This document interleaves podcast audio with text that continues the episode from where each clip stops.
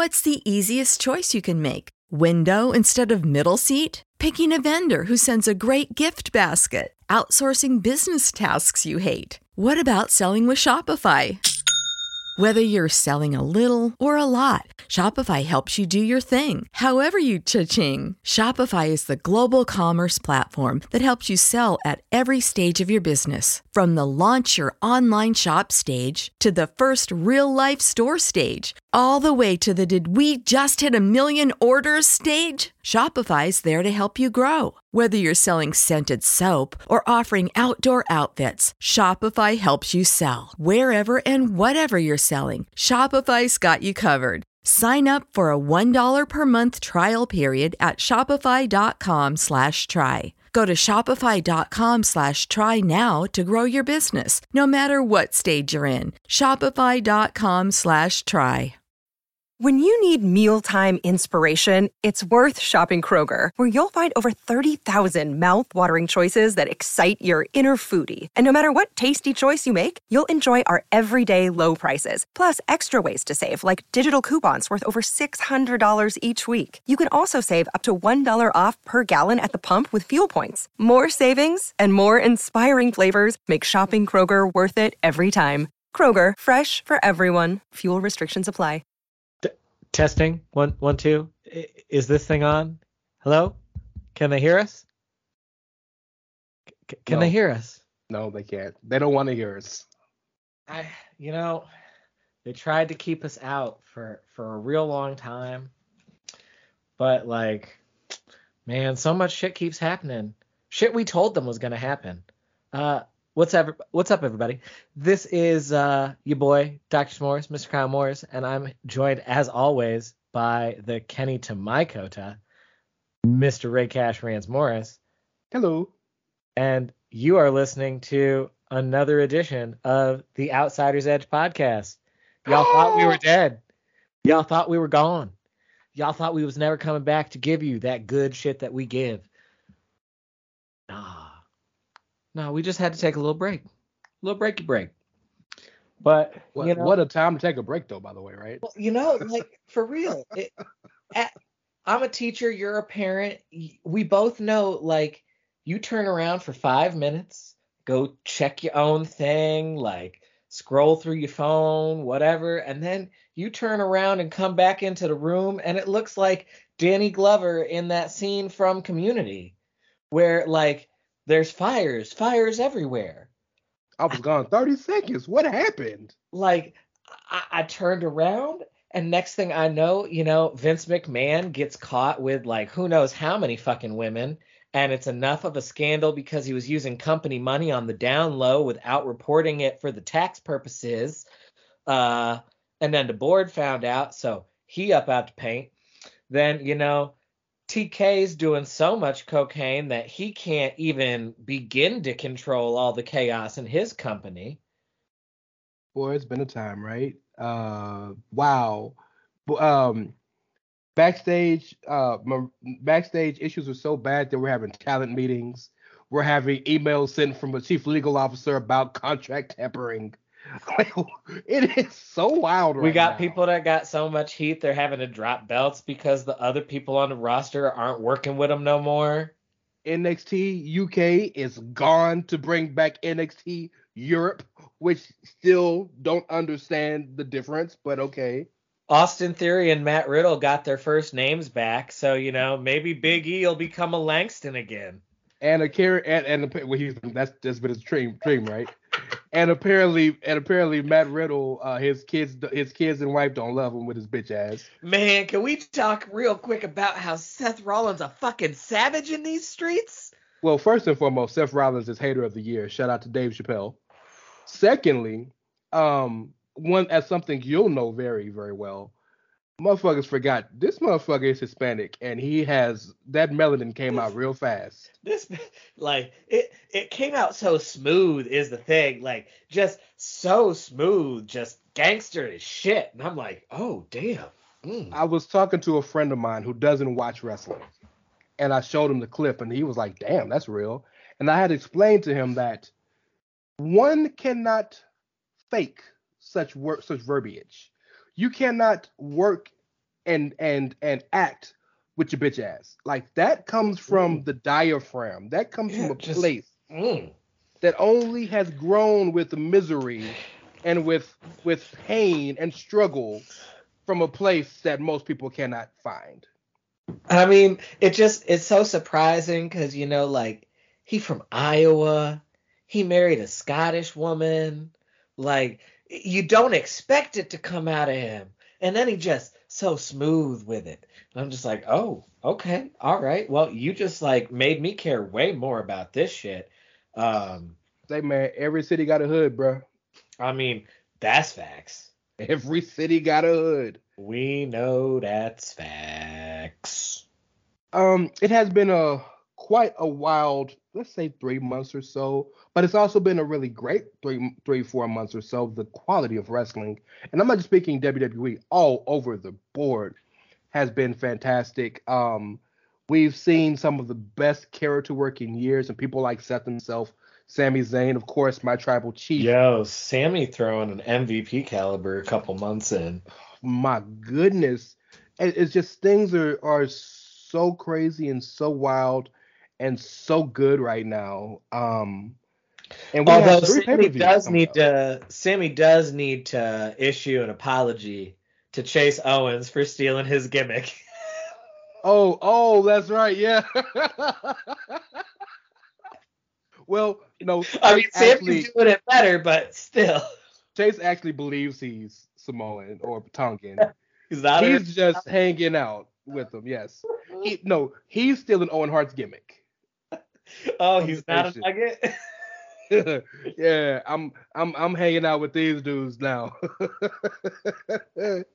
Say man, so look, we didn't have a rundown, y'all, because it's too much. To, if we would have wrote a rundown, we'd be here for six hours. So we just kind of kind of kind of shoot the shit and kind of get back into the habit of this. But I'm literally going through my Wrestling Inc. like homepage, and if I see something that pops in my mind, I'm gonna grab it and we'll talk about it. But I'm gonna ask you first and foremost. We I don't think we've really done anything consistently since after WrestleMania. Here we are going into Labor Day weekend, three major pay-per-views. Is there anything you want to start off with before we really get it going? Um, I don't think there's a specific topic that I wanted to talk about more than any other topic. I will say that Daddy Paul taking over the WWE has made the grapples on my television a lot more pleasant to watch. And like your boy has seen three of the last four Raws. Now, for those of you who are longtime listeners, that is about as improbable as um, rain in the Sahara. Let's go with that. Is that Yeah. a good analogy? I mean, yeah, man, I can't remember the last time I saw three episodes of Raw inside of a calendar month. The this past week's is the only one I have not seen, and that's just because I've been busy this week. It I will I will say, and I'm as a guy that watches everything and actually enjoys Raw for the most part, it has been markedly better. The three hours run so fast now. And I They're- think some of that comes down to it's not so much that they've well, yeah, it's not so much that they've changed a million things, but it's just the show is paced better. It is it flows more cohesively from segment to segment. There are still recaps, but they're not beating me over the head with them. I don't see nearly as many moments of like wrestler entrance happens, then commercial break, then segment, then oh yeah, there was a wrestler in the ring. Um type stuff going on and it just makes it so much easier and more pleasant to watch and that's mm-hmm. not even mm-hmm. getting into people that are coming back that you Yeah. are like excited to see and little changes like one of the things we talked about before with like Austin Theory getting his first name back like I understand that Vince is weird and likes to do weird shit but sometimes some of these name changes are like stupid and arbitrary Yeah. Yeah, like Cesaro I can understand because it's a it's a last name, you get it. But Theory just didn't make too much sense for me. Mm-mm. Especially not with the rest of his gimmick, you know, the whole A Town all day Austin Theory thing. It's very A's. alliterative. It's very alliterative. So like, um, but it has made that show so much more pleasant to watch. Um, and it has also increased it increased the synergy, which we had talked about before of like NXT 2.0 needed to change because there was no synergy between what NXT was and what the main roster is because NXT was Paul's vision and the main roster was Vince's vision.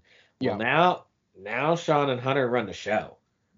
And I'm so glad you mentioned that because there's a couple of other changes I want to talk about, but you talking about synergy is a big one because for those of you who watched this last uh past week's episode of NXT, we're Yo, going into Worlds Collide. Ciampa coming out talking about Goldie and how important it is and handed the mantle over to Bron. Ciampa came back. Uh, Butch talked to Pete Dunne. Gunther came and talked to Pete Dunne. Uh, you mean Rhea Tyler Bate? In, yeah, Tyler Bate. Sorry. Yes, yes. Young Master Bate. Um, Rhea came back and talked to Blair Davenport.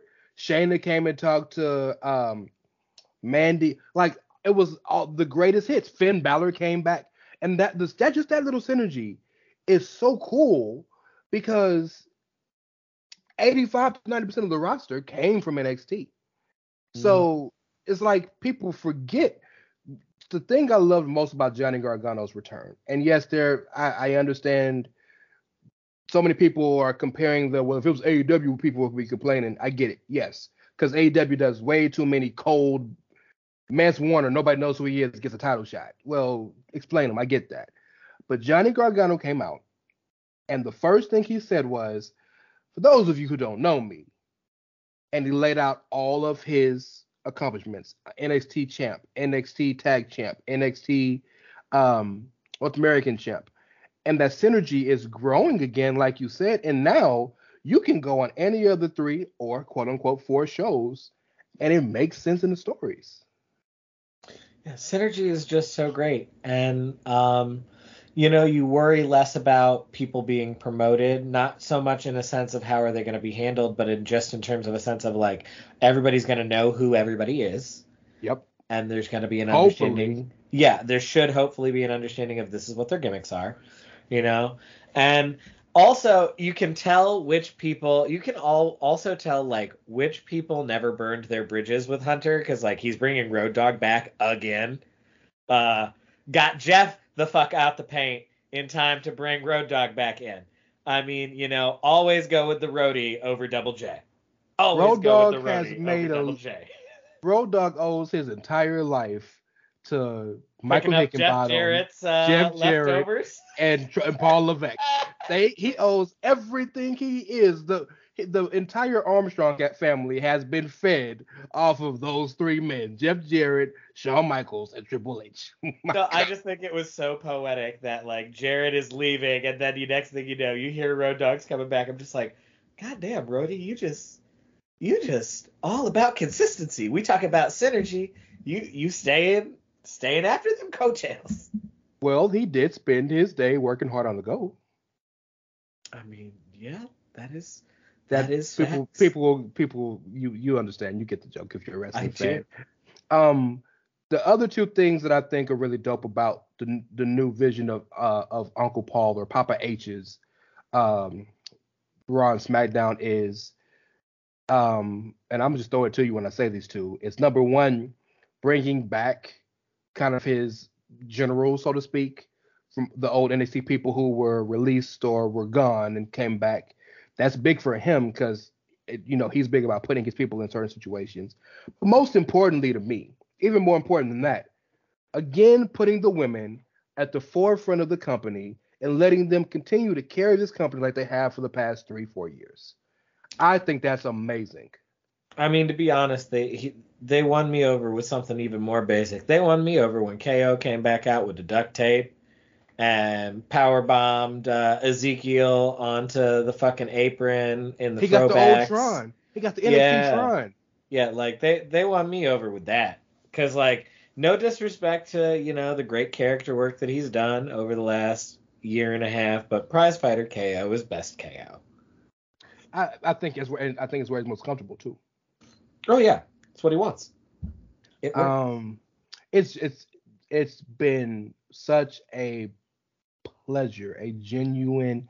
And we can even talk about this. Somebody that you hated for years, Drew McIntyre is the biggest babyface in the world right now. I he's mean- legitimately he's this is the first time in 730 days I legitimately have said, "Oh my god, I think Roman is losing." Oh no, mine is. My, I'll do you one better. I'll do you one better. A wrestler that I never cared about and still don't honestly care about, but for the first time ever, I at least understood how they could make it work. They making Karrion Cross look like salvageable. It well, they're making took them Karrion like Cross look like they're making him look like he did in NXT because it it, only worked took him a few weeks. Shit, give him back Scarlett, let him do his weird shit, be all black and white and ticky tock. Shout out, shout out to Drew by the way for the funniest line of the week. Uh, he said, "It's an hourglass. It doesn't make noise." Like, That's fucking hilarious to me. We got an index moment in the last month, like No, no, forget index. They are Bonnie and Clyde for real. Ride or die till the wheels fall off. Mm-hmm. Mm-hmm. Like No, it was just ugh. If I see Indi on the main roster with the gloves, like helping still Mike the Miz, I'm I'm telling you, bro. Like, Oh no, Indi's gonna come out. Indi's gonna come out and neutralize Maryse. give it to me.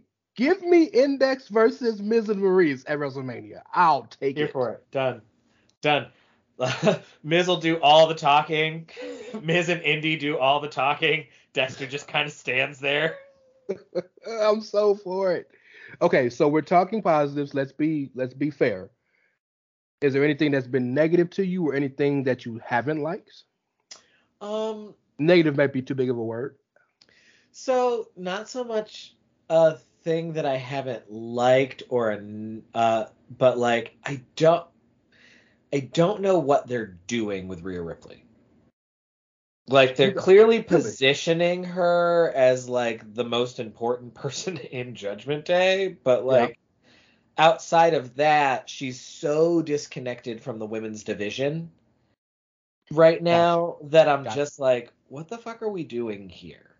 Like Gotcha. you're trying to make her a star of this stable that you've got, but at the same time, you're kind of doing what you did with Alexa Bliss, where you're distancing her so much from the actual division she is a part of, and you're also kind of making her too big for some of the members of that division that it's going to create issues when you finally have her wrestling again. I see what you're saying because because I look at it from this perspective and it actually comes to the same place. They're treating her like early Chyna.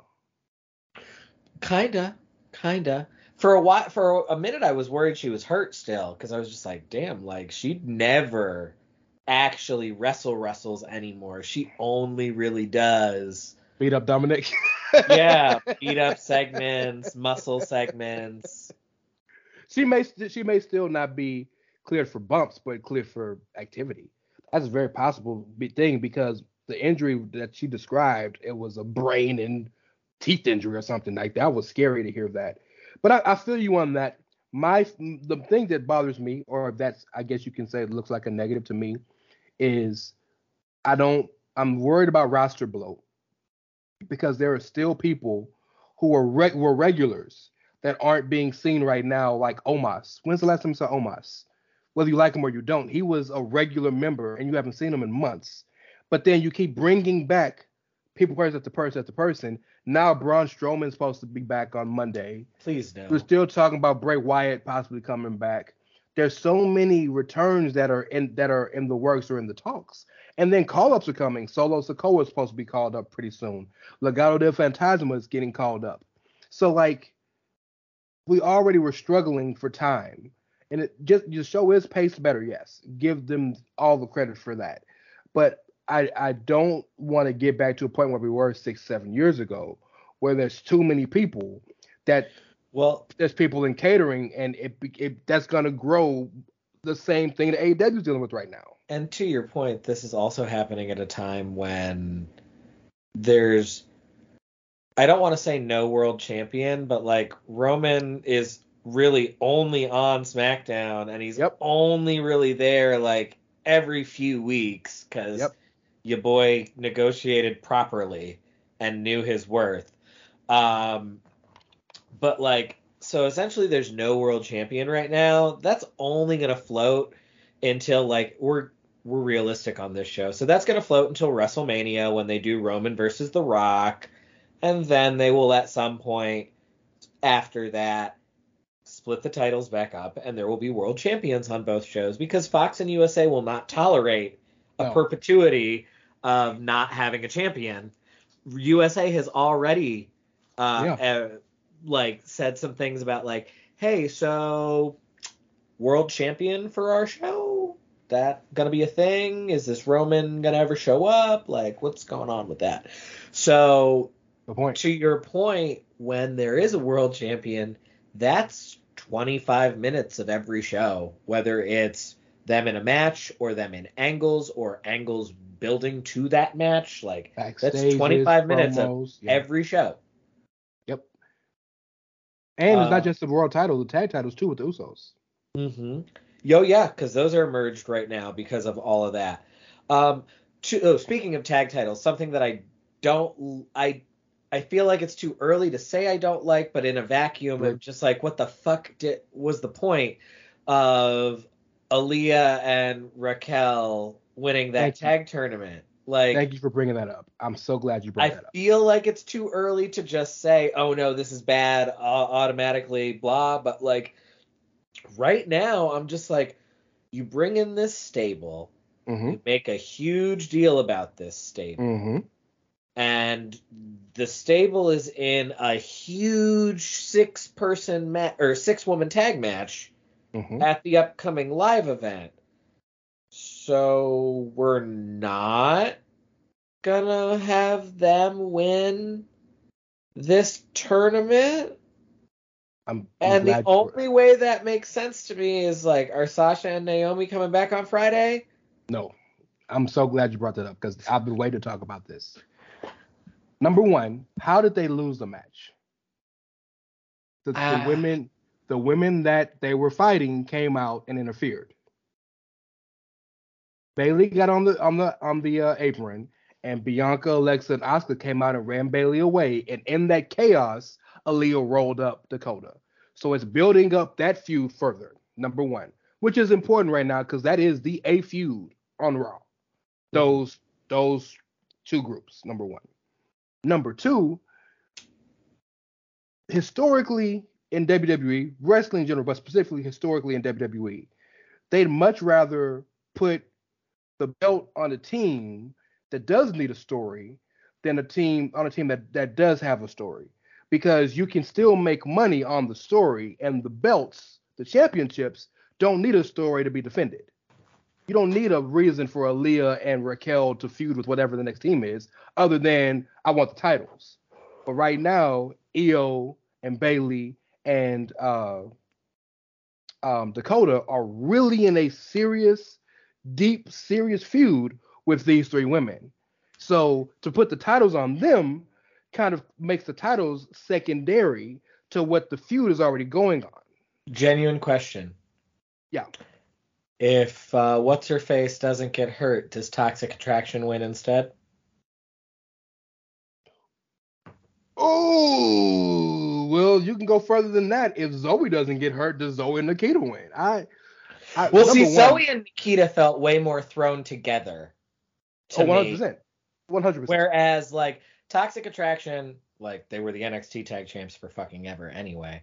Um, They're but- a real tag team. yeah, they're a real tag team, and like they're a real fucking good tag team, and like clearly it's time to move them up to the main Yeah. roster anyway. So I'm just like, oh, like I know they were a last minute replacement for Nikki and what's her face, but at the same time, I'm just like, oh, maybe that was one of those like blessing in disguise. We're gonna go ahead and let them win this because of all the things you were talking about, and then she gets hurt. Maybe so, and also too, uh, like historically, when there's, I know this is a tournament to crown championships, but they treat it like it's almost like a first-time winner, right? Let's uh, akin to. Baby faces are usually better for that anyway. Yeah, but like that's the other thing. I'm just like Raquel is so miscast as a babyface. She is. But I mean, her She- turning on can- Aliyah can be a good story. Yeah, well, number one, I'd love it because nobody likes Aliyah. Well, because it's. I think the issue is. I equate That was Aliyah harsh. with- I'm sorry. That was harsh. No, no, I equate Aliyah with Dana Brooke. It's so you've been around forever. You've gotten a lot better than you were before, but you But were still so very- trash before anyway, and Yeah. you're still not good. And people are looking at you like you've been here forever and get chance uh, chances that other women who are better than you do not get or did Yeah. not get Yeah. and yet you are still mids at best. I just think of, you're you're spot on because you think about, and again, this isn't anybody's fault in the current administration of Hunter, Steph, and Nick Khan, but Aliyah is still on, on SmackDown and being utilized heavily. Tegan Knox and Toni Storm are gone. Weird. And, and also, like, I don't want this to come across as shade to the performers because, like, you know, as not great as Dana Brooke is in comparison to the other women, you put her in another company that needs women and she'd still, like, be a good hand. She's Well- not great, but she'd be a good hand. I think Toni Storm is a victim of her own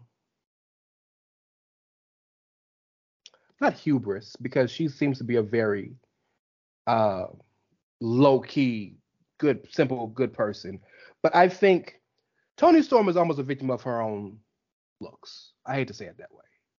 But she's a good wrestler. She's not a great wrestler. She has a cool character, not a great character.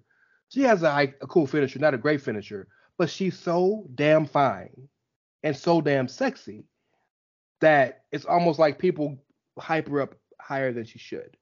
And granted, like you said to your point, if you've seen her in NXT UK, if you've seen her in Stardom, if you've seen her in places where she's not stuck in doing a certain this, she's much better. Wait, But, why like- are we talking about Toni Storm? I was talking about Dana and Aliyah. Oh wow, I took well.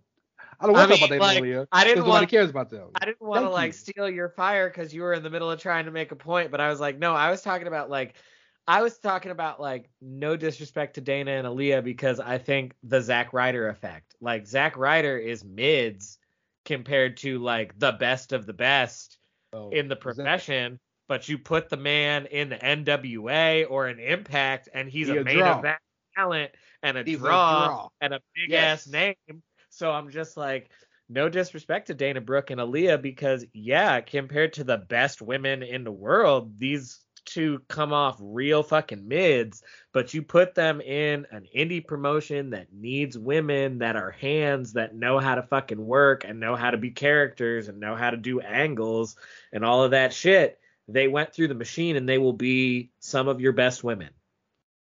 Where did I where did I hear Toni at? Wow. I don't know. Maybe I'm just over Dan talking about Dana and Aliyah. I mean, that's fair because like the less said the better. I didn't bring up your least favorite girl. I'm curious. It's been so long since we talked. Who's my least favorite girl? I mean, you don't hate her, but like you don't like anything about her, and you're just like, why is she still on the roster? She's been there forever. Oh, she at least she has a redeeming quality over uh, over Aliyah and Dana. at least she can wrestle. Star. Yeah, at least she at least she's a a really good wrestler. She can she teaches.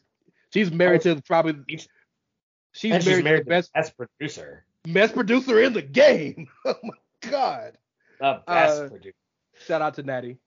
Um, Yes, no, but so like speaking of all of speaking of all of this about the women, Yes. you had mentioned something that you came across at the start of the show, and you didn't want to tell me what it was because you love to get my live reaction. So like, Yes.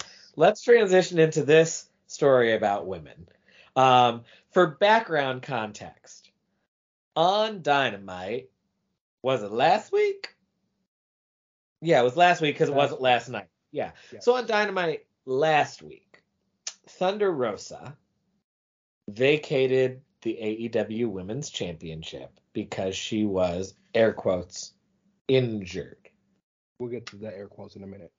Um, now, what's significant about that is um, when asshole punk had to vacate the title because you know he's an old he's not just a bitter man he's a bitter old man and he's a bitter frail old man so like many bitter frail old men his body is falling apart from all of the hatred so um, when he had to vacate the world title under the weight of his own toxicity he was given five minutes to jack off in front of the live crowd, and More they five minutes. ate that shit up, swallowed every last drop because they are desperate, sad man babies.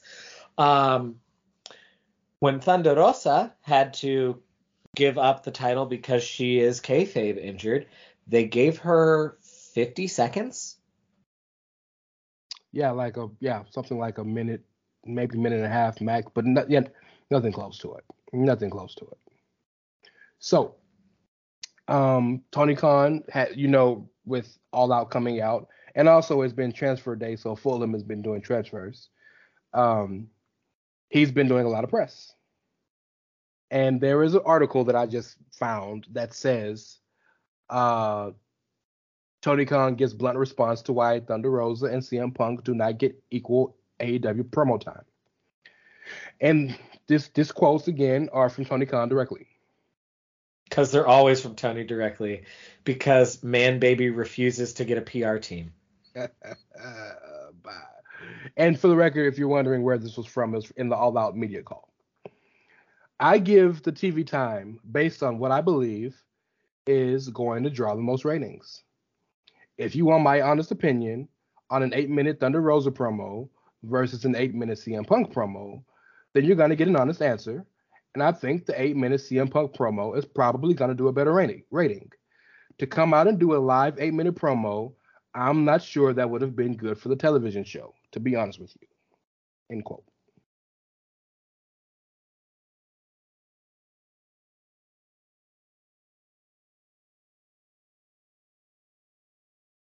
For the ones who work hard to ensure their crew can always go the extra mile, and the ones who get in early so everyone can go home on time, there's Grainger, offering professional grade supplies backed by product experts so you can quickly and easily find what you need.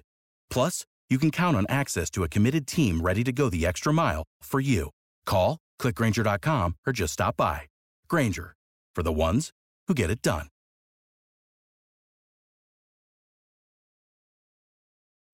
When you need mealtime inspiration, it's worth shopping Kroger, where you'll find over 30,000 mouthwatering choices that excite your inner foodie. And no matter what tasty choice you make, you'll enjoy our everyday low prices, plus extra ways to save, like digital coupons worth over $600 each week. You can also save up to $1 off per gallon at the pump with fuel points. More savings and more inspiring flavors make shopping Kroger worth it every time. Kroger, fresh for everyone. Fuel restrictions apply.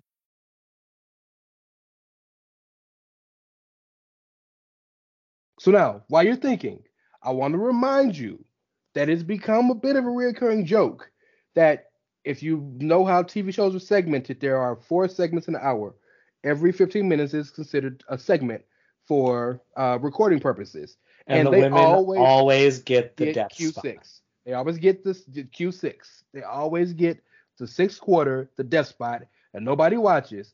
And it's we They thought it was chicken or eggs. Yep. We For those of you that don't understand what we mean by death spot, they always get the time in the two hour show where you know the main event is coming up soon, Mhm. and you really need to make sure that you go get a beverage, go have a smoke break if that's your thing, go to the bathroom, do whatever the fuck it is that you need to do, and you leave and zone out or check to see what else is going to be on after the show is over. kind of like how WWE used to do in the Divas uh, era, when right before the main event they threw out Michelle McCool versus Mickie James. That kind of response is exactly why every time I have gone to Dynamite, and I've gone to Dynamite more than once, I am amazed at how dynamite smells like your mom's basement. wow. Mm. Wow. Um, this man has created a company and produced a mindset that shows he was raised in the Attitude Era and that his brain never developed past the Attitude Era. And I'm not talking the like types of women he hires. I'm talking his complete and utter indifference to women's wrestling. And before you say, but but but what about Britt Baker? Um, she's one motherfucker. And before you say, but but but but what about Jade Cargill? You mean the same person whose TBS championship is only ever seen on TNT Well, on the. B show? That's interesting. You you mean the woman of color who they are giving a push like Goldberg, but you'd never fucking know it because nobody watches Rampage. The woman of color who's facing another woman of color at their supposed biggest show of the year, um, in a match that like I ain't seen to build up to because Rampage only gets 150,000 viewers.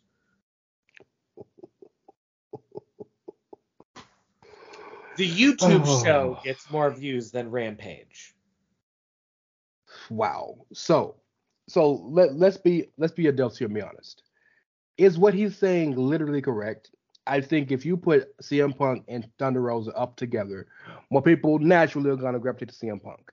Now, Well- the issue isn't that that's the case. The issue is why, and the reason why is um, and please jump in after this. The reason why is because we put CM Punk in situations to where he'll get those viewers if you don't give people opportunity to get the chances in front of these people, then you never give them a chance to want to see these people.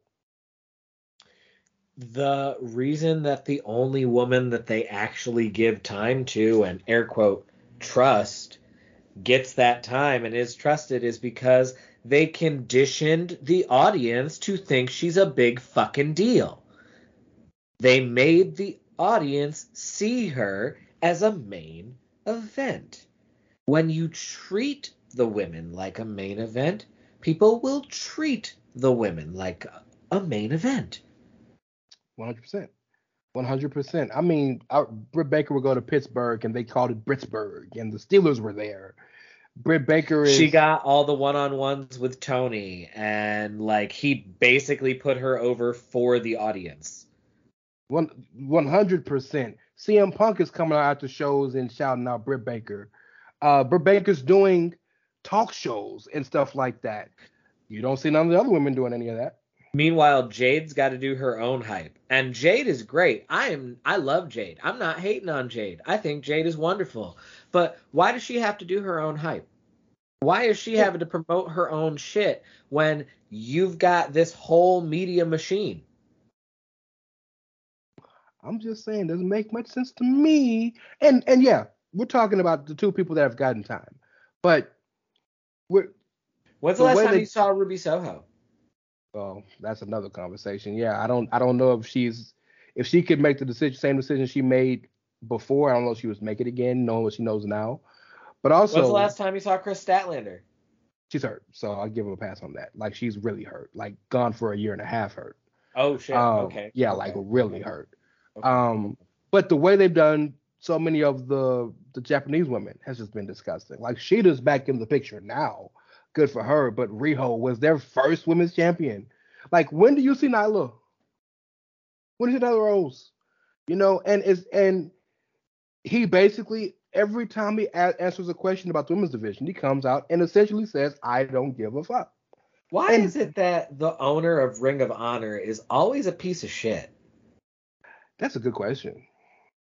Why is it that the ownership group for Ring of Honor is always a piece of shit? Well, um, what was was Cary Silkin a piece of shit before he sold? no, sold it? Was fine, but Cary was beholden to fucking Sinclair.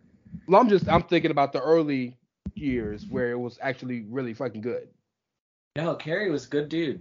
That's Okay. why it was so good for so long. Yeah, I, I, it doesn't make much sense. Um, it's a shame. Uh, they have so much talent there. Their women's division has so much talent in it, and it's just not. It's not given a chance. That company's roster, you know, we were talking about roster bloat for WWE. At least WWE has four televised shows.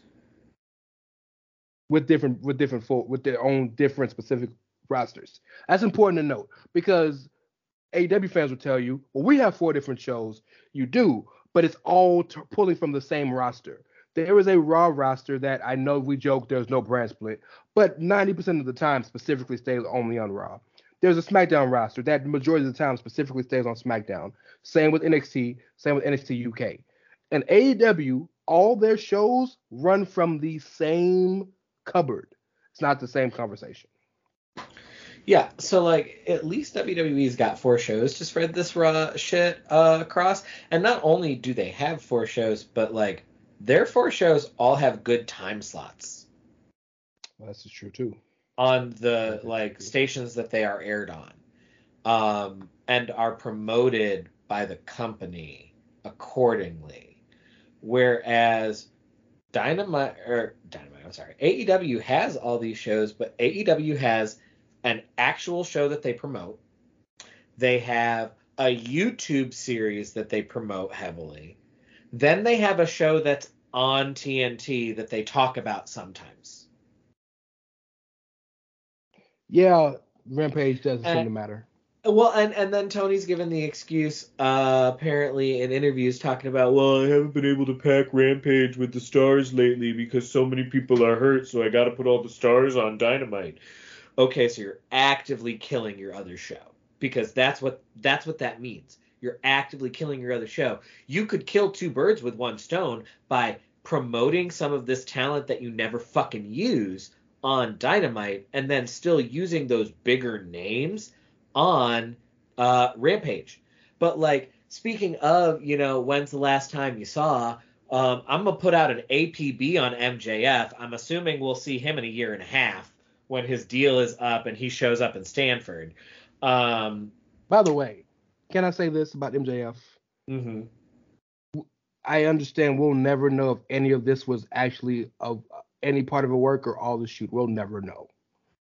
But if any of it was a work, we have long past the period where it would make sense. Yep, because he'd have been back by now. Wardlow is doing his own fucking thing. Like, Well, long, Wardlow- long past it. Wardlow and MJF are in their own world. I'm just not MJF. Wardlow and FTR are in their own world. That's another conversation we'll get to. But I, I'm just thinking, like, you know, I remember when CM Punk won the title from Cena and walked out, right? In the summer of Punk in 2014, whenever it was, and people wanted Punk to stay gone for a few months and go defend the belt at indie shows and make it like a real walkout deal. And while he shouldn't have came back the next week, if he would have stayed gone that long, that would have killed the heat of the angle. Yeah. And MJF's, been- MJF's been gone for four, five, six months now. He's been gone since he he has been gone since he got into it with TK on TV, and everybody swore, "Oh no, it's a work now, it's a work now, it's a work now." Raw going to be gone for a whole year. Like at If- least if- we saw Sting in the rafters. If he were to show up Sunday, yes, you can always heat whatever you want to heat up. You literally make this shit up. It's a scripted television show. But would it be the same heat if he would have came back when people it was still on people's forethoughts? You almost have to say, "Oh yeah, that's right, that did happen." You don't want to do that when it's supposed to be an angle that hot. And who's gonna be Tony's proxy? That's the question. Because if Tony ain't trying to bump like Vince did, then who's gonna be the company's proxy? Yeah, who's his man in all of this? So, but yeah, so like, when's the last time you fucking saw him? He ain't been seen since all of the bullshit started. Um, like they just have so many fucking people, and they really got to be careful because like some of these people are star stars. Like if Ricky Stark's contract ended anytime soon, like back the Brinks truck the fuck up. One hundred percent. There there are a a certain amount of guys who were not on the mainstream radar who have made themselves into superstars over there. Hobbs and Starks are one, Jungle Boy is another one. It, I, I know you're not a fan of his, but Darby has made himself a star. He has. Hangman is Um, obviously their poster child. One hundred percent, company made star. one hundred percent. So like, Sammy, know- even though he's a piece of shit. Yeah, he is a he is a star in the wrestling business. Like he he's a very Eddie Kingston has made himself a career after Eddie being Kingston has made himself relevant after being the after being the Konnan for LAX and Impact. Eddie Kingston is now relevant on a nationally televised product. Spot on, man. There's so many people. It's I mean, we're talking, and then there's lesser known people like Daniel Garcia, Lee Moriarty, Wheeler fucking Yuta, and these people. And you, when's the last time Lee Moriarty showed up? Is he hurt? Where When's he? the last time what's his face that uh, fought Cody and they made him such a big fucking deal? Oh, Ogogo. Yeah. He pops up every now and then, but he's back to being one of TK, T, Q, TQ, QT Marshall's henchmen, bitches, guys. By the way, so a positive signing, depending on how you feel about him, but I think the dude has remade his himself Oh Well yeah, enough. Nick Cass. Big Cass sound AW. And again, I, I I understand what happened to him and where he was and what he did, but I also believe What he did people, was nowhere near as shitty as what Enzo was accused of doing. 100%. And I also think he has shown he's put in the work. He's gotten sober. He's gotten healthy, and he looks great. And That I, that's last a great thing- signing. that last thing you said was the big key. He got sober. Like, Yeah. You know, Enzo was accused of sexual assault. Like, that's hard fucking core. Cass was an alcoholic who, like, was going through the issues that an addict goes through and was acting like a piece of shit because that's what addicts do. Yeah. And so he got sober and he worked on his shit and he became a better wrestler. Like, oh did, man, he's like, really good he now. did good work in Impact. He did really good work in Impact. You know, that's a that's something that you know we joke about Impact a lot here, and we will never take them seriously as a major promotion. However, Impact is a rehabilitation company, and they don't get enough credit for it. That's real. That's real. Like spot on on that. Impact is the place to go when your career has floundered in so many ways and you need to go and be reinvented and like find your character or become a better wrestler or like learn to work. Like Impact is a rehab company. And if you're a woman, it's just genuinely like you should want to go there because they treat the women the best. Yeah, spot on. Well, we we know that. Shout out to my girl Mia. Hey, hey Mia. Yeah, like they, you know, hi Taya. Like they treat the women the best. uh, Um, no, but speaking of, so, but like for all of those feel good moments, though, there's also things that like clearly amount to nothing. You know, Bobby Fish is apparently not being re-signed, and also speaking of that, not being re-signed language. Before we get into Bobby Fish, that's a thing that AEW does that their stands let them get away with. Like WWE gets shit on for the future endeavoring bullshit. AEW just like very quietly doesn't say shit and then you never see somebody again. I'm glad you said that. First and foremost, while we're on the con- uh, on the uh, subject of impact, I want to give some very well wishes and some happy thoughts and some good vibes to Joe Doering, who has uh, got cancer, another ca- cancer diagnosis, and has to take time off. Anybody who gives their body for this business and for us, I want to make sure that you know give them all the well wishes, and that's a big Yeah. fight. So we're with you, big dog.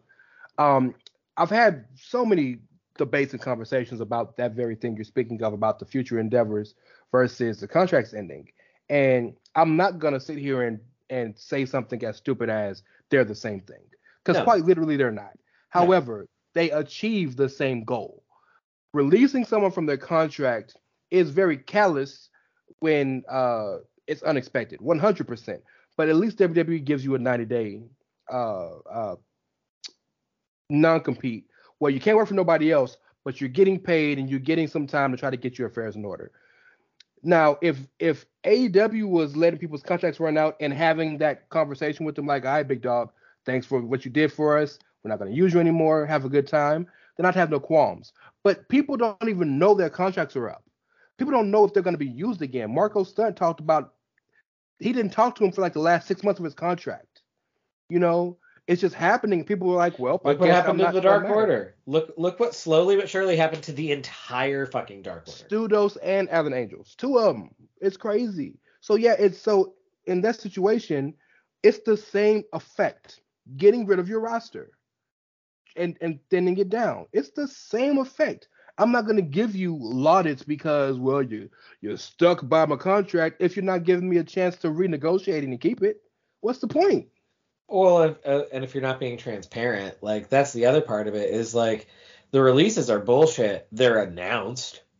People are communicated with. Things like are known by all parties. Like the contracts are like expiring with no notice and then there's no communication and then they're not announced. So again, from a narrative standpoint, it's literally just like, oh, Stu Dose and Alan Angels were with Dark Order yesterday and then they were never heard from again. You know what it reminds me of? Have you ever seen Moneyball? Yeah, I've seen Moneyball. There's a scene where Brad Pitt is trying to teach Jonah Hill how to cut people, and Jonah's like, "I'm never going to do it." He's like, "You're going to have to do it." And Jonah's trying to be all nice and loving. Well, you were a great player, and he's like, "No, they're professionals. Just tell them to their face, be direct, and say, "Hey, I got to cut you. Thanks for working. You can go such and such and get the information." When you treat someone like a man or a woman or like whatever that you identify with, when you treat somebody the way that they supposed to be treated, even if it's bad news, they will respect it and respect you. We understand this is a business where sometimes my time is up here. Talk to me like in these cases like a man and say, look, thank you for working here. I gotta let you go. Our your contract's not gonna be rene- renegotiated. You got my number if you need anything. Take care and we're good. But don't have me waiting by the phone. Well, and especially because that kind of shit is never a surprise to people, whether it's a release or a non renewal, that's never a surprise to people, even in this kind of a business, because it's like, well, am I on TV? Am I being used? Am I being featured? Am I getting dates? Or am I sitting in catering a lot of weeks? If I'm sitting in catering a lot of weeks, I'm not going to be surprised when I get this phone call, but I need to get the phone call. I need to know what's happening so that I can actually start calling my people and reaching yep. out and saying, "Hey, I need a new uh, I need a new job. I got to get some dates. Can you get me in touch with so and so? Hey, I'm available now. We've worked together before. Here's my first dates." I'm really glad you said that because this is this is something important as an important distinction. AW talked so much at the beginning, and this is mainly Cody, so I'll call a spade a spade, mainly Cody and Brandi, but about how their workers are going to be employees. Here's the facts of the situation. If anybody can tell me that I'm wrong, show me some proof, and I will get on this air and I will tweet multiple tweets about how wrong I am. But with the exception of the people who have a corporate position, like Chris Daniels is talent and he's head of talent relations, or QT Marshall is talent and he's this and that, the just the wrestlers are still independent contractors, which means that Tony Khan, just like WWE and Vince and, and Triple H and stuff, have first rights to whatever you do. Now, the reason you can't work other shows in WWE is because it's understood that their first rights are always going to be used. Tony will let a select few people do that. But if your contract is in flux, if you're about to get released and you don't know where you stand, can I go get a work? Can I go do this? Can I go do that? Tony has pulled people many times. Tony has said you can't do that. Nope, can't do it because I need you here. Or I'm not comfortable with that. So that trans that lack of transparency is twofold because not only you would think if if that was really what they said it was, where I can work wherever I want, how I want, anytime I want, it wouldn't be a big deal. I'm gonna just keep working. But it's not. You still have to get things cleared with the company. I guarantee you, I guarantee you, maybe it wouldn't matter as much, but if Alan Angels, six months, six months after this contract, if he would really just start working other places, he'd have got a call. Mm-hmm. And that means that if you're going to call me because I'm doing this, then you should call me to tell me what I'm gonna do with my contract. Transparency goes a long way. And if I'm wrong, again, I'm a man. I'm I'm cool with it. I will say I was wrong. So no, Uh, transparency goes a long fucking way. did you want to talk the Thunder Rosa rumors, or do you not even want to give that any? Which ones? The ones about her having all the heat with people and shit. Yeah, yeah. I mean, so We don't have to. well, no, like we don't have to make a big talk about it, but like my my only thought was, I'm like, on the one hand, one person saying something might be bullshit. Multiple people saying it makes it sound more believable. But on the other hand, I'm also just like, this also kind of sounds like some mean girl clicky shit. hmm But but my real only like legitimate thought about the whole thing is for her sake, I hope one part of that story not true because from a political standpoint in that company, Britt Baker is the last bitch I would want to piss off. Well, that's the one part that I can guarantee is That real. woman is They like- hate each other. That woman is not one in that company. That woman is not a woman that I would want on the bad side of because she is the top woman in that company from a from business standpoint and she is with one of the top men in that company who is good friends with management Yep. and I'm Yep. just like that is not a person that I would want against me. Spot on. I completely agree, but unfortunately, that's the one part of all these rumors that I can guarantee is true. That they don't like each other. Now, again, Matt Hardy, Edge, Sean Brett, like they will work with each other to do business, but they really don't like each other. Um, the part that we don't know that's true, we do know that Thunder Rosa broke Jamie Hayter's nose, And that Jamie was apparently pissed about it.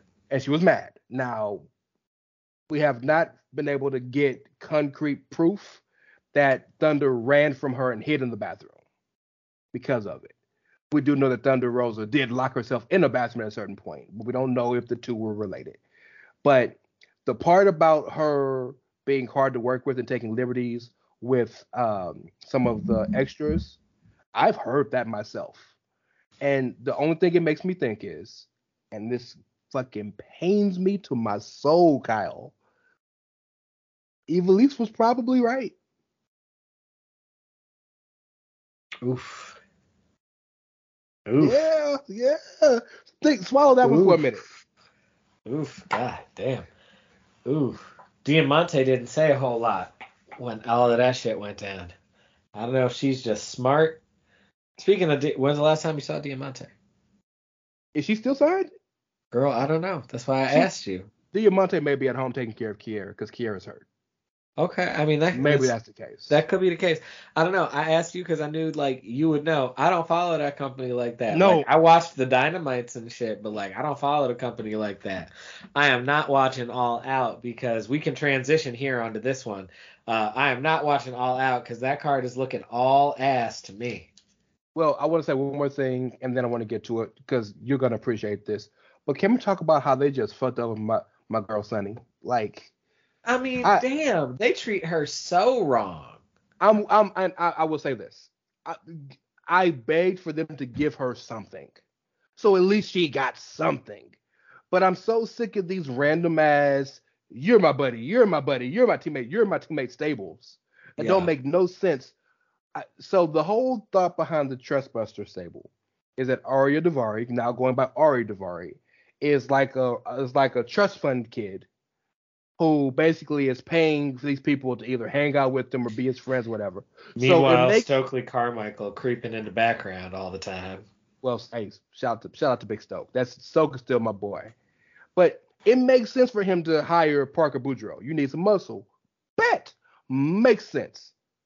But the little rapper Slim J dude don't make no sense. And why is Sonny with them now? Like that makes no sense to me. But then you now again, I know Sonny is, and I'm so proud of her for this, is adamant I'm gonna wrestle with the men. Yeah, I'm a thousand percent behind that. I know a lot of people wanted to put her with the baddies to replace Kiera, which would have worked aesthetically, but that's not the lane that she wants to go in, and I completely support her in that. But like, that's the best we gonna do. Yeah, no. And no, a heel no. Sonny Kiss. Uh, he, so we, are we turning Ricky No. the Steamboat Hill next week? Ricky Steamboat next Hill uh heel next week? Just, I'm just, mm, no, I, I can't. I just can't.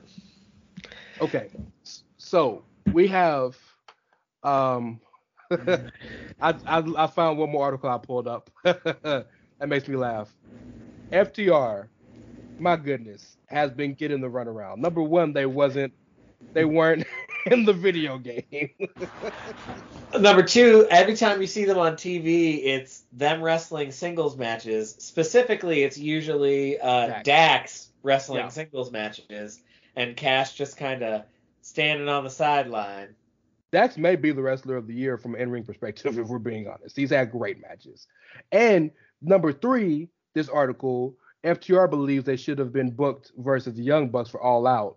But the Young Bucks are with Kenny in the trios tournament against Dark Order, who they th- Preston uh, Vance uh, Ten is hurt, and now Evil Uno's hurt because Andrade beat him up. So now Hangman's taking the place with uh, Silver and Reynolds right? Um, and they got FTR and Wardlow together, I guess residual pinnacle shit, uh, versus Jay Lethal and the Motor City Machine Guns. By the way, Jay Lethal, who is uh, has a team with Sanjay Dutt and Satnam Singh, the seven foot three dude from India. It's like it's it's you I, my our good friend Brian, aka Clive from Ricky and Clive, loves to play Mad Libs. AEW was like wrestling Mad Libs. No, the fact that Sanjay Dutt and Jay Lethal are still following each other around, Where's Kevin Nash? like, shit. Well, oh yeah, because Alex Shelley will be involved in this because Alex Motor City Shelley. Machine Guns. So Paparazzi where is- Productions is yeah, back. where is Kevin Nash? the baby bear, Alex Shelley. God, we're Oh. dating ourselves on this one. Okay. dog. So we needed to. We, we sh- I'm gonna cut a break in earlier, y'all. So you would have heard the break by now. But we're definitely gonna take one more break here, and then we're gonna, for sure, break down Clash of the Castle. But we still gotta talk. We're gonna talk all out. We're gonna talk Worlds Collide. So, um, by the way, you know what? If you want some shirts, where can you find some good chair shot merchandise, my brother? I've been told that if you go to prowrestlingtees.com forward slash the chair shot, you can find lots of great merchandise. Yeah, we're we're rusty. So we'll see y'all on the other side.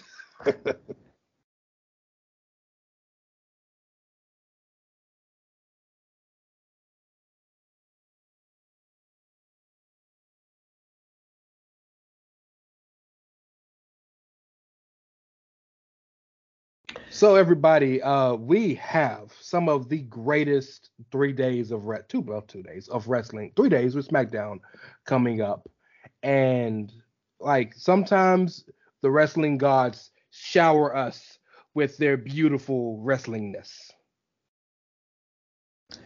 Um, yeah, and other times the wrestling gods give us mediocrity. So Come on, man, um, don't, don't don't don't be a hater, bro. Like we we got great shit come up this week.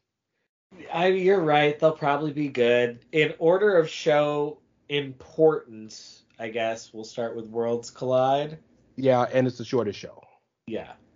So uh, for for in the in the interest of time, for this and for All Out, I'm gonna save the entire card, and we can talk about things that interest us, just for the interest of time, because we're gonna go match by match for Clash at the Castle. Okay. Um, on the pre-show, or maybe even on the actual show, Nathan Frazer um is gonna wrestle Axiom, who is a kid in a mask. Um, they had a funny promo where Nathan was like, I know you're not, you've never wrestled in the UK, and I know you don't know anything about this, not knowing that we all know that that's a kid, so whatever. Um, but on the main show, Carmelo Hayes is defending the North American Championship versus Ricochet. That's gonna be a banger. We got a fatal four-way uh, tag team elimination match to unify the NXT and NXT UK tag champs between the Creed brothers, who are the current NXT champs, Brooks Jensen and Josh Briggs, aka uh, Baby Bulldog, not Baby Bulldog, Baby Bull Buchanan and Josh Briggs, who are the NXT UK champs, between Gallus, Mark Coffey and Wolfgang, and Pretty Deadly, my current favorite tag team on the brand. They're fantastic. Um, Katana Chance and Kayden Carter are defending the NXT Women's Tag Team Championships versus Doudrop and Nikki ASH. And of course, we have the main events. We have Mandy Rose, your NXT Women's Champion.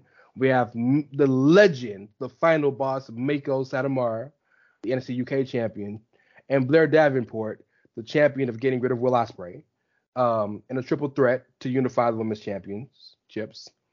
And the main event, we got Bron Breakker with the NXT Championship versus Tyler Bate with the NXT UK Championship. Everything is merging. So, anything catch your eye? Anything you're interested in, or is this just like, ah, I'll see you later? Um, I mean, the main event will be good, I'm sure. I'm interested to see who wins the women's match because I feel like Mandy has done her time and is ready to go back to either Raw or SmackDown. Um, and so I'm interested to see who will win that match. Um, I also am just gonna say, you know, I soured on him over the last few years, and now I'm just at a point where I just can't get into Ricochet. And so, like, hearing that he's on a card, I'm just like, oh, I mean, the match will be fine. He'll do his flippy doos. It'll be whatever. But I'm just like, he can go somewhere else. I will say that from an in-ring perspective, Carmelo Hayes and Ricochet is going to be one of the one of the top five matches of the weekend. Oh, Carmelo Hayes is Um, great. Ricochet's Carmelo good. Hayes, Carmelo Hayes is fan fucking tastic. Um, this is the card is going to be stupid crazy in terms of wrestling quality. Um, and there are a couple of stories. As it should be, honestly, because if it's champion, no, not that. If these are champions versus champions to unify titles, Good point. those should be bangers. Because if not, then why the fuck are y'all the champions? That's a really good point, and you'll see that you, you'll you'll get that feeling with the women's tag team champion because, hey, Kayden Carter and Kate and Katana Chance, they've worked really hard and they've gotten better, but they're not great. So I'm not that match is gonna definitely be the the lowest match in the card. But two things that stand out to me that are gonna be important. Number one is I think this is the match that the Creed brothers continue to show why the fuck are we in NXT? We need to be on WrestleMania. They're that fucking good. And I don't know what the contract situation for Meiko Satomura is. Because I don't know if she wants to move here full time and work out of Orlando or go to main route, whatever she wants. I don't know what her, her what situation is. So what happens with that match is going to tell me if she's staying or not. I think Blair Davenport is winning that match because it makes the most sense for everybody. Blair Davenport's for sure going to stay in NXT. You can do what you want with Mandy and Toxic Attraction. I and agree. if Meiko's staying or not, we don't know. And it's the most interesting thing because she ain't the champ. So the No, one I- person who shouldn't even be in the match is gonna win. No, I agree. Like when you said the three names, I was like, oh, Blair should win. Um, and I know not, I know very little about anything else in the match, but I was just like, oh, Blair should definitely win that. Um, but like speaking of all of this, this is making me think. You know, if you're gonna keep the main roster women's tag belts and you're gonna have NXT have women's tag belts, y- y'all going on this signing spree to sign all these men up, y'all need to scoop up some fucking women preferably women who are in tag teams because like y'all don't have the bodies for this. That's my only problem, my only question. And I'm not gonna say something that's flippant and ridiculous as, well, there ain't no women. There are dozens, if not hundreds, of women out there. But what established women's tag teams are there out there that are available? That's the question. That's fact and I mean it's a fair question and it's facts and I mean like, you know, you see one of the few notable ones that had WWE connections, the Iconics aren't wrestling anymore. Well, yeah, yeah, for, for sure. Billie may come back, but I, but Peyton is done. Yeah, no, they're she not ha- wrestling she, anymore. She having babies now. She's done.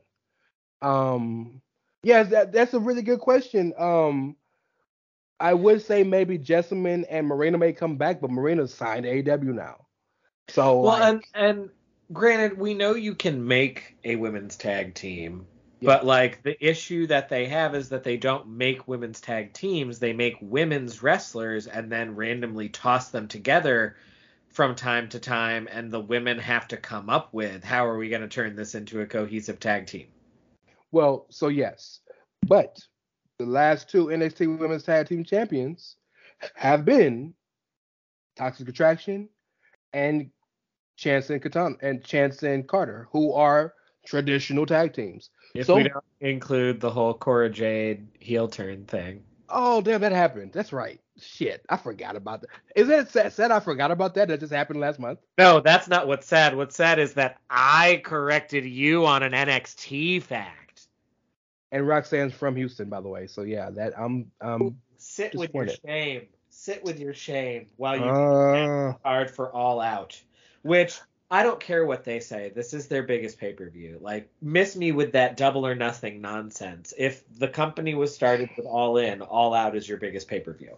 I actually disagree, but I'm seeing so many people have that belief. It's it's it's one of those things where it's like for me the di- for me the distinction between like all out versus double or nothing is kind of like I never really saw Starcade as the big show for WCW. I always felt like there was at Oh. least one other show every year that was more Hmm. it wasn't always the same show, but there was almost always another show that was more important than Starcade every year. I I feel you. I well, okay. I, I think the best analogy is Impact. Bound for Glory is their show. Slammiversary is bigger every year. I was gonna say, yeah, Bound for Glory is their show, but no, it's called Slammiversary. It's the sh- Is- it's the one that's numbered. It's the one That- we care about. Right. That was the one that had King of Mountain every year. yeah. Um, that so and I, I don't. I may disagree, but I, I think your point is extremely valid. Only reason I would say Double or nothing is because they give it pomp and circumstance where all out's just like, hey, it's here. yeah, but but, yeah. All Out also gets the Casino Battle Royale. Yeah, yeah. Well, okay. So speaking of that, so let's let's get into it. First and foremost, if you are one of those people that watches the uh, pre-show or zero hour, you got 14 fucking matches to sit through. Have fun watching an episode of Dark. So, Tamahishi uh, Ishii, Ishii, shout out to Jeremy and Josh, their favorite wrestler. I mean, he should be everybody's favorite wrestler in terms of like, if you've seen an Ishii match and we're not impressed, then like, why are you even a fan? Well, okay, Ishii is is wrestling Eddie Kingston. Ooh, that's gotta be a hard carry for him, but if anybody can do it, it's Ishii. It, it's gonna be a brawl. It's gonna be a fight. They'll be fine. Seven minutes. Let them just bang and be done with it. Um, Pa- Pac is defending his All Atlantic Championship. Yes, that's a thing. Versus Kip Sabian. For the record, for the record, really good tertiary storytelling in this match because Kip Sabian has been hurt for a minute, like a Yeah, year. he is. Last And I it's saw been- him, he was still with Miro. Yeah, that's how long he's been hurt. And for the longest, he's been wearing a box uh, on him that says over it and underrated or something, standing and watching him. And finally, he jumped him. Like he's been following him around the co- like around the country and around the globe. So there's there's some story there. That's what I like in my wrestling. Um, and that's gonna be a fun match because you know Pac is Pac is one of the ten best in the world, fifteen best in the world, and Kip can go. And uh my boy Kyle's biggest wrestling crush right now, Hook, is being sent to rest to defend the FTW championship versus one half of Everrise or 3.0, Cool Hand Angelo Parker. Daddy Magic is hurt. Matt Menard, he's hurt. So Angelo's wrestling uh singles. There's no build up. It's just they just do a match on the card. That's the It's gonna be a recurring theme. Yes. So I'm gonna go. I'm I'm using Wikipedia here. So, but the, the matches are right. I'm going from lowest from the lowest to the top. Okay. We got uh Bryan Danielson versus Chris Jericho, and it's being billed as Lionheart versus American Dragon. So we're wrestling this match in 1997. Well, I mean, I wish we were wrestling this match in 1997. it would have been so much better. Like, it won't be bad. I, I it won't be bad because the two of them together are probably incapable of having a bad match together. Yeah.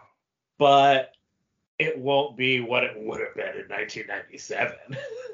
the fun, the fun of it is, is basically essentially for the custody of Daniel Garcia. what what I really actually found interesting as a factoid is it's like the first time this match is happening in like 15 years or some shit. Like they only actually wrestled twice in wild, WWE. How wild is that? Yeah, it's just like their their times never seem to overlap. Um, if I was a, if I was a man who was paying for this show, which I'm not, uh, this these next two matches would be two of them that I, I would actually be paying for. Starting off with Ricky Starks, absolute Ricky Starks versus Powerhouse Hobbs. Man, that Ricky Starks face turn promo was so fucking amazing. Holy shit. Edit every Ricky Starks promo was fucking amazing, but specifically that one, yeah. Ricky Starks is fine, oh, and Powerhouse God. is great too. Shout out to the melanin though. Let's let's shout out to the melanin. That's also true. Yeah, and shout out to a match of like two really great finishing moves. That's right. Good point. Um, and then uh, the other one that I'm I'm very interested in is uh, Jungle Boy, Jungle Boy Jack Perry versus Christian Cage. You know, it, uh, the Luchasaurus turn, then turn again a week later was. That's why we call him Cocaine Tony Khan. But um, aside from that, it really was a good build for this match. It was and a good build. Christian knows how to Christian knows how to do the job, so he'll do the job, and Jungle Boy will look good because Jungle Boy has improved a lot as a wrestler, and it'll be fun. He'd better do the job, but I mean, eh? I mean, if he don't do the job, it's gonna be because Luchasaurus is gonna pull the triple turn. he's gonna choke slam Jungle Boy. He's he's really he's really living up to that Big Show Paul White hype, huh? No, he's Kane. He's wearing a mask, remember? Oh, that's right. Both the motherfuckers turn every five seconds. I know. Um, it still fits. They. By the way, look, I'm glad that, that they put him in this feud for one reason. Jungle Boy, the only thing he needed to ascend to becoming a top tier wrestler was the opportunity to talk. Because he can wrestle, he can get you involved, he got the crowd connection, but you needed to know who he was as a character with his mouth and I'm glad they gave him the opportunity to do that. Um, we mentioned this earlier, but I'll go ahead and say it now. Your um, Ring of Honor, IWGP, and uh, fuck, are they NWA tag team? Whatever. I think it's Triple A. Triple A and your Triple A tag team champions FTR are teaming with the TNT champion Wardlow to face Jay Lethal and the Motor City Machine Guns. Because reasons. Quite literally. Um, and then we have the uh, a six man tag match, which actually should be fun. Um, the House of Black, Malakai Black, Brody King, and Buddy Matthews. Who? First, who? I don't know who that is. No, you know Malakai. you know Aleister, you bitch. Versus Darby Allin Sting and the Redeemer, Miro. All right then. Um, now, but again, do they match? No, but Brody and and Darby have had like a blood feud over the past few months. Remember and when Miro people thought Aleister Black was going to become a main eventer, and now he's the second most important person in his own stable? The pain in my chest. I'm not even saying that to hate. I'm not even saying that to no. hate for you. I'm just pointing right. it out. You're right. Okay, so hold hold that that hold that that that that vitriol, right? and then I want you to flip it to this one. The casino ladder match. The winner, of course, winner gets a future AEW uh, World Championship match. Naturally. I want you to tell me what doesn't make sense in this match, okay? Oh, one of these things is not like the other? Which one is it? Do you know? Dante Martin makes sense, flippy guy, right? Top flight. Oh, don't don't even give me the commentary. Just give me the names. Okay, got you. Dante Martin, Claudio Castagnoli, Wheeler Yuta, Penta El Zero Miedo, Rey Fenix, Andrade El Idolo, Rush, and a and a I guess someone to be determined later. What the fuck is Wheeler Yuta doing in this match? No, I'm fine with that. It's three tag teams and Dante. Andrade and Rush, the In- Ingobernables, um, Lucha Brothers, and Blackpool Combat Club. The fuck? Oh, but Rance, they're all stables. Stables are different. Well, Valley Kyle, maybe so, but look, and and again, every one of those people are a fantastic A plus wrestler. But it's just, I will say this. I will say this. You have both the Lucha Brothers and Dante Martin who will fly for anything.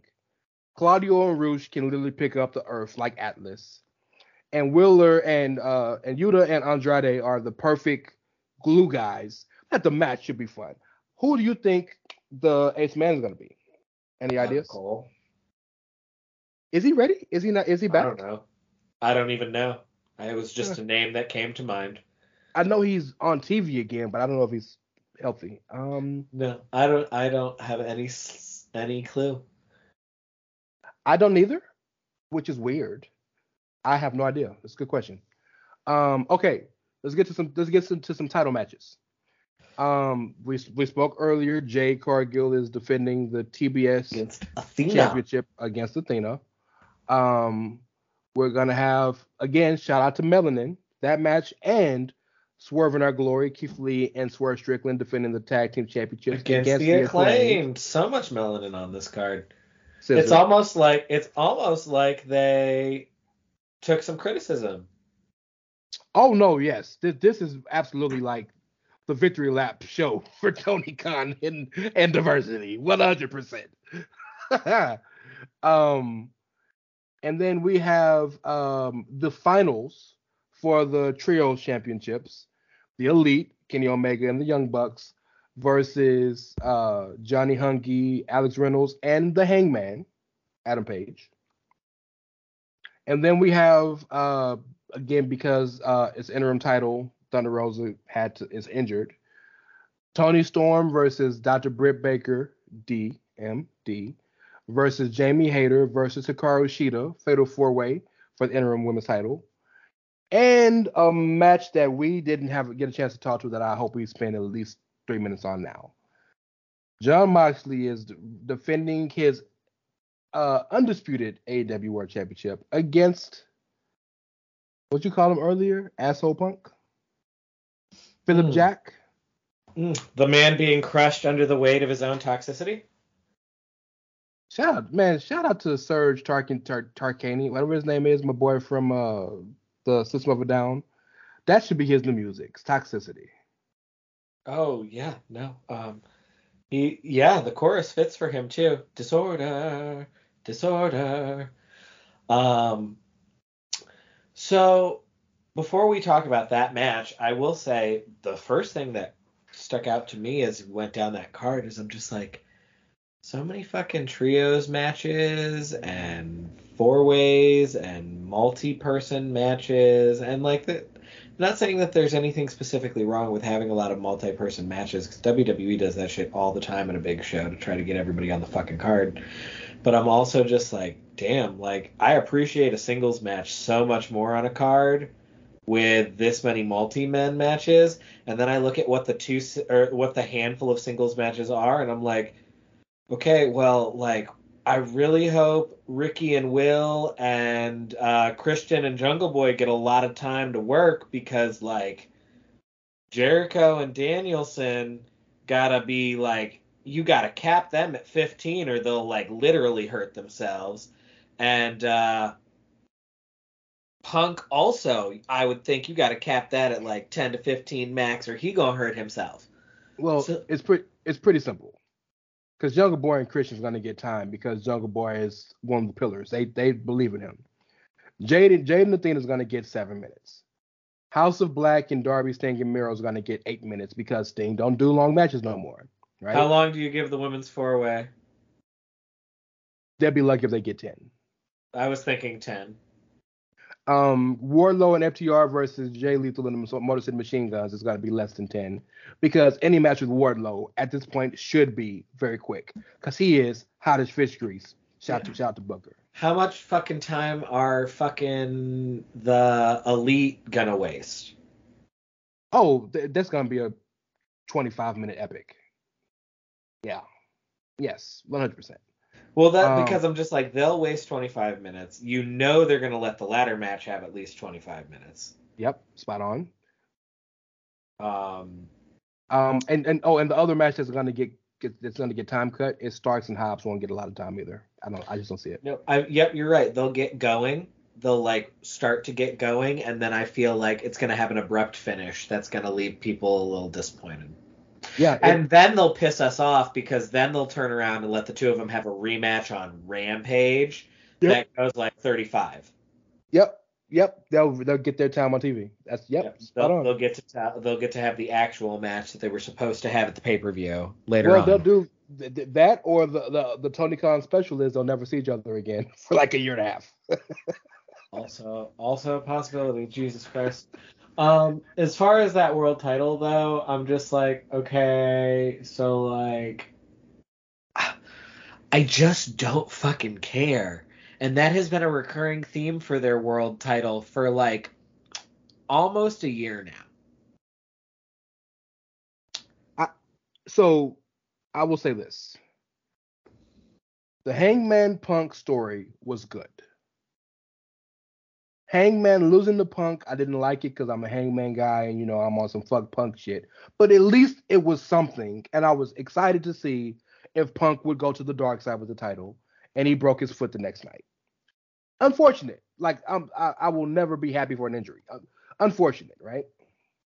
So uh, the unif- the possibility of unification between Moxley and Punk, they're literally their two biggest stars.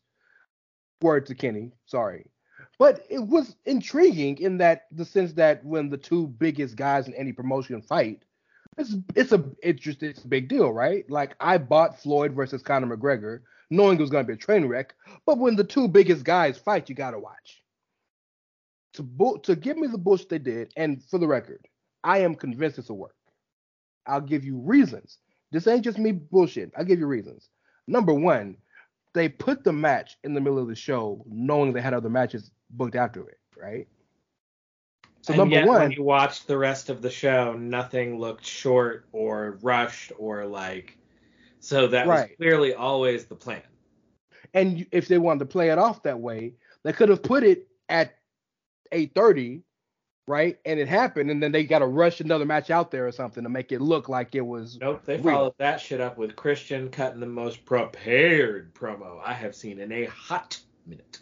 directly after. Spot on. Secondly, um, Moxley tweaked the ankle. If that was real, he would have communicated to the ref, "I'm really hurt," and the ref would have told Mox he's really hurt. But Mox went after the ankle. That's number two. Number three, he's when when Mox picked him up to do Death Rider. He, I've I've broken my ankle. You've messed up your knee really bad when you are really hurt, you can't put any pressure on it. Punk was putting full pressure on his leg when he was getting himself together, getting up. He was not hurt. It's a work. And now we see what happened on Dynamite this week. Ace Steel with the promo of all promos, brother. You know you fucking are. And we are Chicago and whatnot. And I'm I, I'm just like, look, I am completely with the rah rah speeches and the down on your luck build you back up. But was that enough time really to sell that story that you were down on your luck? And why does anybody, why should anybody want to see you who couldn't wrestle five minutes with him because of your foot wrestle Mox a week later? And most importantly, why wouldn't you just do this match the first, this exact story, if you did it at all out first? It would have made more sense. Well, but like, also, as you were talking, unrelated to any of it, I thought of another reason why All Out feels like their biggest show. Um, it's in Chicago every single year, which is their Yep. like host city. So like the show that you're running in your home city That's every year, that's your biggest show. Okay, I can accept it.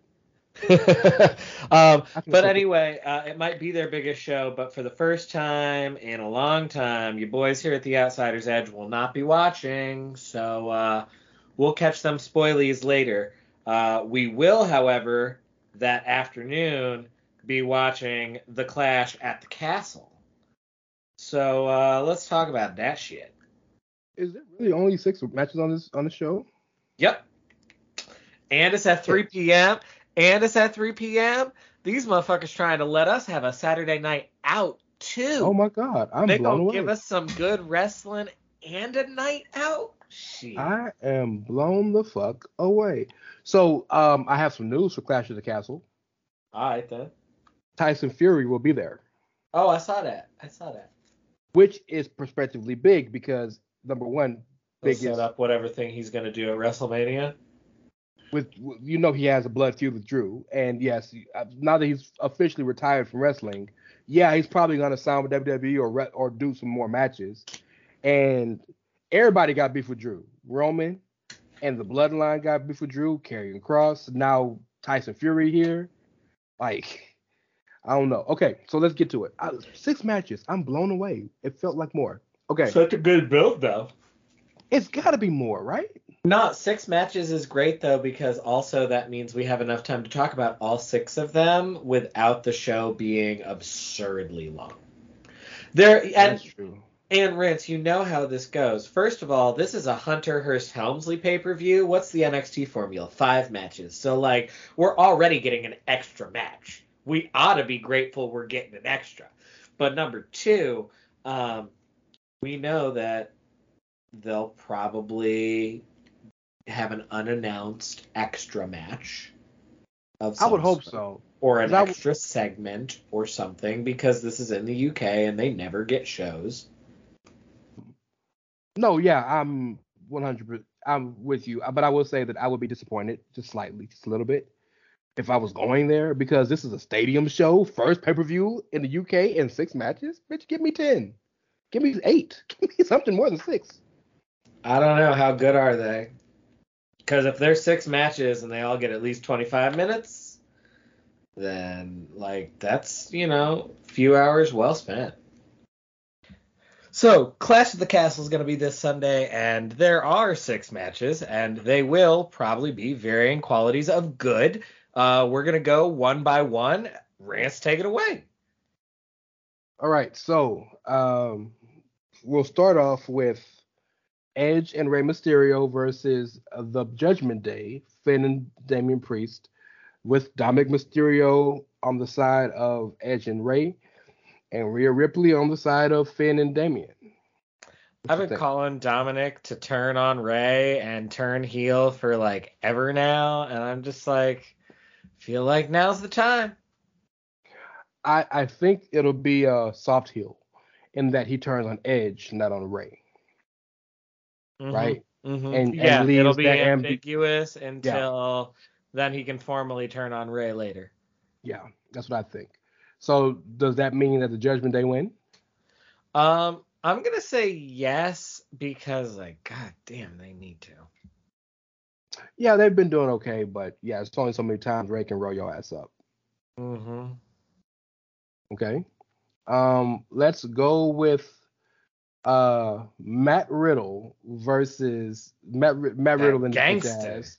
Versus Seth Gangster Rollins, also freaking. What you- you? Um. Well, he did just get his first name back, and Seth did bitch his ass on live fucking television in front of 1.5 million people. So, uh, I'm gonna say Matt Riddle gonna get his heat back, and uh, will beat Seth freaking Rollins. I so I want to say Seth's gonna win, but number one, Seth loses every big match. Always, that's what he does. But number two, the entirety of this feud, going back to when Seth, when Ma- Matt and uh, Randy were still teaming together, Seth has beat his ass from pillar to fucking post. So yeah, Riddle got to get some heat back. And when you when you tell somebody that their kids and their wife don't care about their bitch ass, like you know that that guy's got to really punch you in the mouth, right? Yeah. Yeah. Okay, so let's go with Bayley, Dakota Kai, and Iyo Sky, I guess being called damage control or some sort of that. Versus uh Bianca Belair, Alexa Bliss, and Asuka. Best feud on the card. Best feud on the card. Um, so like, I want to say the heels is gonna win because they should, but Uh oh, uh oh, there goes that word. but both of the women's champions are on the other team. So, well, not both of them because Liv's doing her own thing. But you know, Bianca and Asuka are tough to bet against, so I'm gonna pick them. I'm gonna pick the one team with continuity. Bayley, Iyo, and Dakota. And and like Bayley is like the queen of England. Like they love fucking Bayley. Everyone should love Bayley. Let's be real. Well, you're that's all facts. Um, but no, you got to give you got to give a reason for Bayley to get the title shot. That's fair. That's fair. That's fair. Okay. Well then, how about they win, but Bayley is not the one who gets the pin, or if she does, it's not on Bianca. Uh, well, yeah, Bianca's not gonna get pinned. It'll probably be Alexa, because Alexa, I think Alexa's gonna getting ready to turn heel. Forget about her. I just always forget she's there. She'll she'll eventually here. She's in a holding pattern. She'll eventually do something to get your interest back. Um, all right, Gunther defending his Intercontinental Championship versus Sheamus, Mm. and the win, the real winner is us. Yeah, like all facts. Um, who gets uh, who takes a bigger beating? Um, Sheamus's chest from the Gunther chops or Ludwig in general? Well, outside of this match in regular time, Ludwig, yes, Ludwig. But Sheamus, Sheamus's skin is the color of uh like bath soap. So like my boy is gonna he's gonna walk in a fresh light white and he's gonna walk out like blood red. It's this the is going to Irish person is gonna walk into uh, this match as the instant heel. Oh God, yes. Yes. In in Wales in Wales, they're gonna boo the Irish dude and and cheer the uh and cheer the Austrian. dude. Austrian. Yeah. Wow. Is Uh, Dublin Sheamus is from Dublin. Dublin is Ireland, not Northern Ireland. That's Belfast, it's Northern Ireland, right? Belfast is Northern Ireland. Okay, so yeah, oh yeah, he's the enemy then. Yeah. Proper. Yeah, he's he's enemy. Um, no, Gunther. Okay, so there is a real conversation of if Sheamus should win, because this is the one title Sheamus Sheamus should won. win because Gunther should go higher up the card because Gunther is fucking awesome. You, look, there's possibility. I will say this: I think Gunther wins only He- because Yes. he needs to keep cementing how great uh, this great reign and wrestle everybody. But I would not be shocked if Sheamus wins because this is the one title in the entire company he's never won. He's not had before. And he wants it bad. He's been open about this, like in kayfabe interviews and in non-kayfabe interviews. Uh, and don't forget, you you spoke about Ludwig. Well, Ridge and Butch are gonna be out there too.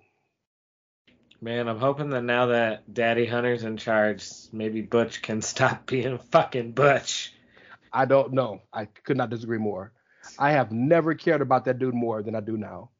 I just don't like the name. It just sounds so reductive. Okay, I can respect that. But like the I don't character mind he's built, gimmick. No, the gimmick Yeah. itself, I don't give a fuck. I'm I'm just like the name sounds so like reductive. okay, I can I can respect that. That much I Yeah. can respect. Yeah. Yeah, but people want him to go back to Oh no, the, the gimmick itself is fine. Yeah. No, the whole Belfast Brawlers thing, like Yeah. yeah, like I'm mean and I wrestle good isn't a character. no, this like the gimmick itself, I, I'm fine with. Okay, so we're both on Gunther on that one, by the way. Oh yeah. yeah, yeah. Okay. Liv defends the title against Shayna Baszler, and by the way, Man, wrestling Ron- fans are so fucking fickle. take a second to expound on that. Like they, you know, wanted Liv and loved Liv, and oh, we're so happy for Liv, and you deserve it. And then two weeks later, oh, she's not a very good champion. This hasn't been a great run. It's kind of sucked. You're spot on, man. I mean, we've been going, we've been Daniel Bryan was right. We've been telling y'all, Daniel Bryan was right. Y'all are fickle. years, brother. Years we've been flying. Daniel. Bryan was right. The Miz was the face all along. Fickle. Um, can Liv pull it off though? I mean, I'm gonna say no now that Hunter's in charge because Hunter's gonna push Shayna like a fucking monster. I think that part is right, but I think Liv still wins for one major reason. There is clearly something brewing between Ronda and Shayna, and Ronda is reinstated now. So it Mm-hmm. makes me wonder if Ronda wants to be the one to put Liv down. And cost Shayna the match. Liv has one character trait. That's her biggest problem is she doesn't have a defined character. Her it, it was spunky, but now as the champion it's turned into resilient. Right? I know people hated the match at some not hated, but were disappointed in the match at SummerSlam. But the one thing it showed was she fought that arm longer than most women would. You know what I'm talking about? So like I really do think that they're pushing that she's scrappy and resilient, even though she's not as talented or prepared as these other guys. So Shayna's gonna beat the fuck out of her for 10 minutes, and I think she'll like resilient her or tough her out. All right, all right. So I could see that. That's not a terrible. I'm still gonna stick with my pick, but I could Okay. absolutely see that. So you got you've got Liv, I got Shayna. Well, that's our show, guys. We'll see y'all later. That's that's Cardiff. That's the Outsider's Edge, and uh, you know, uh, I mean, he's bullshit, and- but like the there is no wanna talk about it. conversation to be had about the main event I don't want for to talk about. only one reason. There's no, but there's no conversation to be had for only one reason. We sit at the table of our tribal chief, and uh, we ain't gonna fuck with that. So like. I don't want to say it on air. I don't want to say it on air, and then you know it gets back to the tribal chief, but you know what it is. We'll speak of it if it happens after the fact, but I don't want to predict it on air. although I will say this, um, you know, at this point, between now and probably Royal Rumble season is when you should start looking for, you know, signs of a cash in if that's going to happen. I'm not saying it'll be successful, but you look for Uh, that between my now brother- and Royal Rumble season. You you'll probably see it Saturday. A wink, wink. Just, you know, putting that out there. I'm not saying it's going to work out too well. How But- crazy would it be if Austin Theory really does cash in and wins, and Theory versus Gargano is your world title feud? Nah, Austin Theory becomes the WWE like champion right now, like oh, here's my question: Is the contract for both belts, or does he still have to pick one? Because I've honestly thought that the Money in the Bank briefcase is the perfect way to split the belts back up because you can make the argument that the briefcase is only for one world title, not two world titles. So you have to choose which title you're cashing it in for, and that gives you a natural and easy way to split the belts. I'm, so look, I'm glad you said that. So my my actual prediction, I'll give you my full prediction, is ref bump, Usos come out, They jump him. He gets him out. Sami Roman comes spears him. out. Roman spears him, and then one, two, kick out. Crowd gets hot. Sami comes out and goes to Helluva kick him, but misses, and some some whatever. Um, and Drew ends up like actually Drew ends up fighting off the bloodline, beating Roman. One, two, three, cool. He gets to celebrate. Karrion Kross comes out and beats the fuckity fuck out of him. A town down. Drew and and uh Theory cashes in on Drew. Monday on Raw, he's coming out to celebrate, and um, that's when um, what's my boy comes out and says, "Nope." Scrap Daddy. Scrap Daddy comes out and says, "Nope, only one title." And Drew comes out to beat his ass, get his title back, and you can flip it how you want between Kross, uh, Drew, Theory, and Roman, whatever. But that's that's a I think that's Roman goes out at, on the classic match. Drew has to literally beat everybody to win in front of Cardiff. Gets his moment he should have got at WrestleMania 36. You have another feud out there, and most importantly, you can get the title off of Theory to Seth, who can then get it to Cody at WrestleMania. Well, and also, also, I think this is more importantly, you can get the belt off of the tribal chief, and he can go on vacation. Because, like, let's be real, it's around that time. Go make some more babies. Well, it, uh, well, I'm, I'm just from a calendar calendar perspective, it's around that time. So it's and, like, and yes, and there is no godforsaken reason why Roman and Rock needs to be for a championship.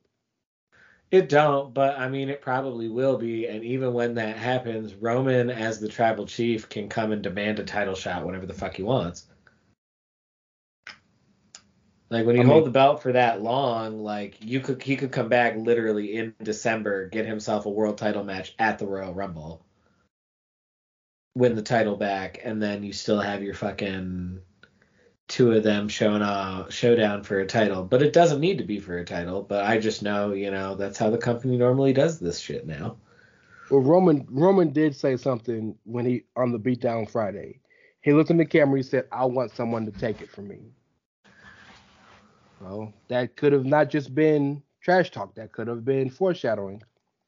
Yeah. So, but uh, on that note, my friends, uh, watch the Clash at the Castle. Watch Worlds Collide. Watch All Out if it's your cup of tea. Um, in the meantime, you can find me on Twitter at Dr. S'mores. You can find the Good Brother Rants on Twitter at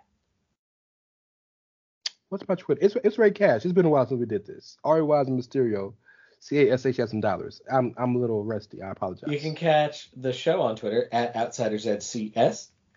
And of course, we are part of the Chairshot Radio Network at Chairshot Media, where we encourage you. always use your head.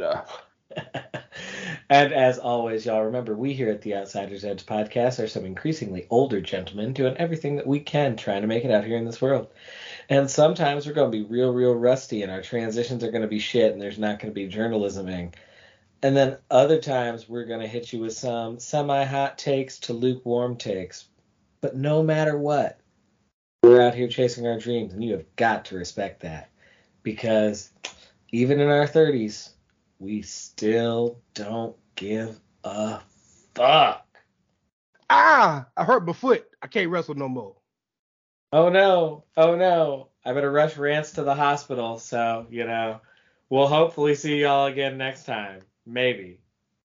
Eh. Thanks for listening, y'all. Without the ones like you, who work tirelessly to keep things running, everything would suddenly stop. Hospitals, factories, schools, and power plants, they all depend on you. No matter the weather, emergency, or time of day, you're the ones who get it done. At Grainger, we're here for you with professional grade industrial supplies. Count on real time product availability and fast delivery. Call clickgranger.com or just stop by. Grainger for the ones who get it done.